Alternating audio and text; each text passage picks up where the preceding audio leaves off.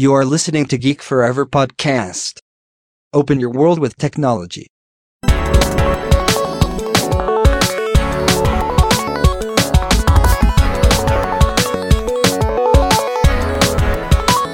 This is Geek Story.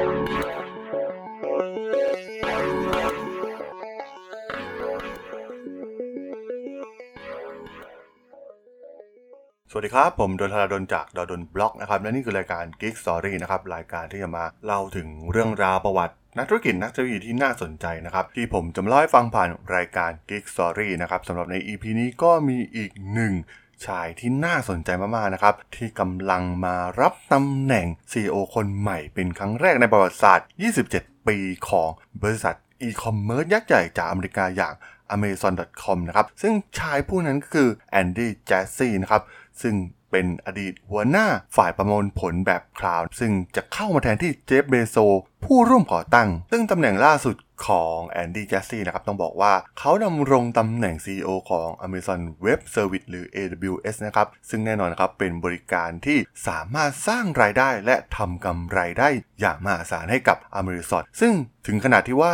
ก่อนหน้านี้เนี่ยเคยสามารถสร้างกำไรได้มากกว่าธุรกิจอีคอมเมิร์ซธุรกิจหลักของ Amazon เสียอีกนะครับ ซึ่งไม่น่าแปลกใจนะครับว่าทำไมแอนดี้แจสซี่ได้ถูกเลือกให้มาสานต่อพันธกิจของบริษัทอีคอมเมิร์ซอย่าง Amazon นะครับ ซึ่งแน่นอนนะครับว่าแจสซี่เองเนี่ยก็เป็นหนึ่งในผู้บริหารที่สำคัญที่สุดนะครับในประวัติศาสตร์ของ Amazon แน่นอนนะครับว่าการได้รับการโปรโมทให้ขึ้นมาเป็น CEO เนี่ย มันเน้นย้ำให้เห็นถึงความสำคัญของการประมวลผลแบบ cloud ต่อยักษ์ใหญ่ทางด้านเทคโนโลยีอย่าง Amazon นะครับ ที่ตอนนี้กำลังมีบทบาทในการขับเคลื่อนอินเทอร์เน็ตทั้งหมดต้องบอกว่า AWS ของ Amazon เนี่ยให้บริการตั้งแต่ธุรกิจขนาดเล็กนะครับ ธุรกิจสตาร์ทอัพที่เพิ่งเริ่มตั้งตัว ไปจนถึงธุรกิจขนาดใหญ่นะครับ อย่าง Netflix หรือ Spotify รวมถึงหน่วยงานข่าวกรอง หรือคณะกรรมการแห่งชาติของประเทศอเมริกานะครับ ต้องบอกว่าพวกเขาเหล่านี้เนี่ยก็ต่างใช้อินฟราสตรักเจอร์พื้นฐานของ AWS แทบจะทั้งสิ้นนะครับ ความน่าสนใจของแอนดี้แจสซี่ก็คืออการเปลี่ยนผ่านครั้งนี้เนี่ย มันทำให้นึกถึงการโปรโมทของสัตยานาเดล่านะครับ ที่ไปดำรงตำแหน่ง CEO ของ Microsoft ในปี 2014 ซึ่งหลังจากนาเดล่าเนี่ย ใช้เวลา 3 ปีในการดำเนินธุรกิจคลาวของพวกเขานะครับทำให้ Microsoft เนี่ยเติบโตอย่างก้าวกระโดดนะครับ แล้วก็มีการปรับวัฒนธรรมใหม่ของบริษัท ให้ทันสมัยมากยิ่งขึ้น และมุ่งไปเน้นที่ระบบ cloud และคอมพิวเตอร์แบบพกพา ซึ่งการเข้ามาของแอนดี้แจสซี่เนี่ยอาจจะทำให้ Amazon เนี่ยไปสู่ยุคแห่งการเปลี่ยนแปลงของยักษ์ใหญ่อีคอมเมิร์ซได้นั่นเองนะครับ โดยตัวแจสซี่เองเนี่ยได้เข้ามาร่วมงานกับ Amazon นะครับในช่วงปลายทศวรรษที่ 1990 ตอนนั้นเนี่ยทาง Amazon เนี่ยก็ยังมุ่งไปที่อีคอมเมิร์ซเพียงอย่างเดียวแจสซี่เองเนี่ยได้จบการศึกษาจาก Harvard Business School นะครับในปี 1997 หลังจากนั้นไม่นานเนี่ยก็ได้เข้าร่วมงานกับ Amazon นะครับ ในตอนนั้นเนี่ยต้องบอกว่า Amazon ได้รับนักศึกษา MBA จบใหม่ที่กำลังหลั่งไหลเข้าสู่อุตสาหกรรมเทคโนโลยีจำนวนมากนะครับ ซึ่งเจสซี่ก็เป็นหนึ่งในนั้น โดยเขาเนี่ยแทบจะไม่เคยทำงานที่บริษัทอื่นเลยนะครับ แทบจะกลายเป็นมนุษย์ Amazon แบบเต็มตัว ต้องบอกว่าความสัมพันธ์ของเบโซกับแจสซี่เนี่ยค่อนข้างลึกซึ้งนะครับ ซึ่งหลังจากการทำงานหลายปี เบโซเองได้ได้มอบหมาย งานให้แจสซี่เนี่ยสำรวจเทคโนโลยี cloud computing ในช่วง ปี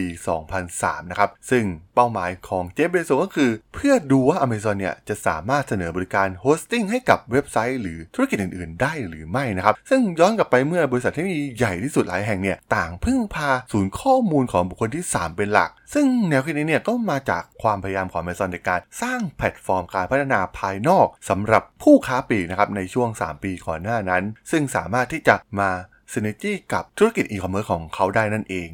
ซึ่งทางแจสซี่เองเนี่ยเป็นคนที่ทำให้มีการปรับปรุงการสร้าง API นะครับที่สามารถใช้งานได้ง่ายขึ้น และรวมถึงสามารถนำเอาเทคโนโลยีอื่นๆเนี่ยมาประยุกต์ใช้เป็นรูปแบบของ API ซึ่งสามารถที่จะช่วยทีมงานทั้งภายใน Amazon เอง รวมถึงบริษัทข้างนอกที่มาใช้บริการของ AWS ซึ่งต้องบอกว่าเป็นการทดลองกว่า 6 ปีนะครับของ Amazon ในการ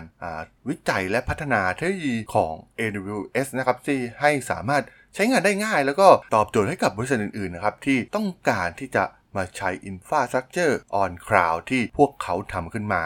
ซึ่งก่อนที่จะเปิดตัวผลิตภัณฑ์คลาวในปี 2006 ตอนนั้นเนี่ย ทางเจฟเบโซเองเนี่ยก็ไม่ค่อยแน่ใจนะครับว่ามันจะประสบความสำเร็จ แต่ว่าพวกเขาก็ได้ลงทุนในช่วงเริ่มต้นในส่วนของงานวิจัยและพัฒนาไปอย่างมากมายนะครับทำให้สามารถที่จะฉีกหนีคู่แข่งได้อย่างรวดเร็ว แล้วก็สามารถเห็นโอกาสทางธุรกิจที่ใหญ่มากๆนะครับ ต้องบอกว่าผลงานของแอนดี้แจสซี่กับ ความเชื่อของอนาคตของอินเทอร์เน็ตเนี่ยมันได้รับการพิสูจน์แล้วนะครับ ปัจจุบัน AWS เนี่ยให้บริการแอปต่างๆ รวมถึงเว็บไซต์จำนวนมากนะครับ ที่ผู้บริโภคและพนักงานต่างๆ เนี่ยใช้อยู่ทุกวัน ส่วนใหญ่เป็นเพราะ Amazon เนี่ยมีทรัพยากรและเครื่องมือสำหรับนักพัฒนาที่ไม่มีใครเทียบได้นะครับทำให้การสร้างและการเข้าถึงทรัพยากรขนาดใหญ่เนี่ยทำได้ง่ายนะครับเหมือนกับการใช้ API มาตรฐานนั่นเอง และด้วยเหตุนี้นะครับมันก็ได้เกิดเทรนด์ใหม่ๆนะครับที่บริษัทยักษ์ใหญ่หลายบริษัทเนี่ยยอมทิ้งการสร้างศูนย์ Data Center ของตัวเองขึ้นมานะครับแล้วก็เลือกใช้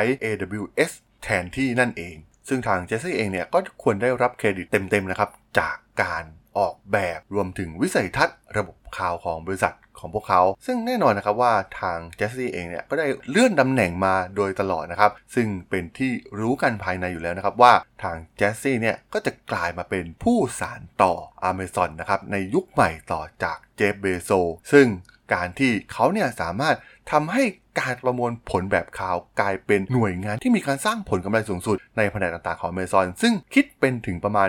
63%ของผลกำไรของบริษัทในปี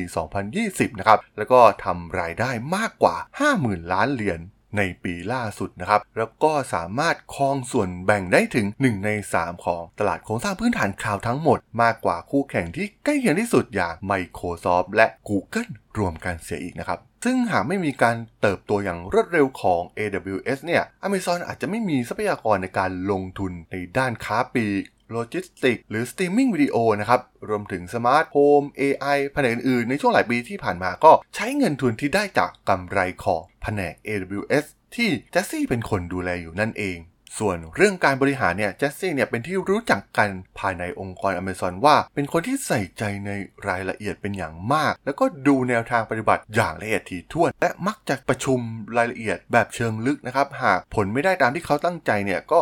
อาจจะต้องไปมีการประชุมใหม่อีกครั้ง ซึ่งบางครั้งเนี่ยก็มีการประชุมกลับไปกลับมานะครับ จนหาโซลูชันที่ดีที่สุดได้ในการประชุมแก้ปัญหาในแต่ละเรื่องต้องบอกว่าเหล่านี้นะครับคือสิ่งที่ Amazon ทำในช่วงหลายปีที่ผ่านมา ที่มีการเปลี่ยนจากผู้ขายหนังสือออนไลน์กลายเป็นยักษ์ใหญ่ด้านอีคอมเมิร์ซและก้าวไปสู่ผู้ผลิตฮาร์ดแวร์ ผู้เล่นรายใหญ่ในฮอลลีวูดและอุตสาหกรรมบันเทิง ตอนนี้เนี่ย กลายเป็นบริษัทที่เป็นนายจ้างรายใหญ่อันดับ 2 ของประเทศ แน่นอนนะครับว่าตลอดที่ผ่านมาเจสซี่เองเนี่ยก็ได้ทำงานเบื้องหลัง เพื่อให้แน่ใจว่า AWS เนี่ยเติบโตเป็นเครื่องสร้างผลกำไรอย่างที่เป็นอยู่ในปัจจุบัน ดูเหมือนว่าตอนนี้เนี่ยเจสซี่พร้อมสำหรับการคิดค้นสิ่งใหม่ๆของตนเอง ในช่วงเวลาที่อเมซอนเนี่ยก็ยังอยู่ในแถวหน้าของอุตสาหกรรมมากมาย และยังคงสำรวจหาโอกาสใหม่ๆ ทั้งในสหรัฐและต่างประเทศ รวมถึงอุตสาหกรรมอย่าง AI Cloud E-commerce ที่พวกเขาเป็นผู้นำอยู่นั่นเองครับผม สำหรับเรื่องราวของแอนดี้เจสซี่ว่าที่ CEO คนใหม่ของบริษัทยักษ์ใหญ่อย่าง Amazon.com เนี่ยผมก็ต้องขอจบไว้เพียงเท่านี้ก่อนนะครับสำหรับเพื่อนๆที่สนใจเรื่องราวประวัตินักธุรกิจนักเทคโนโลยีที่น่าสนใจ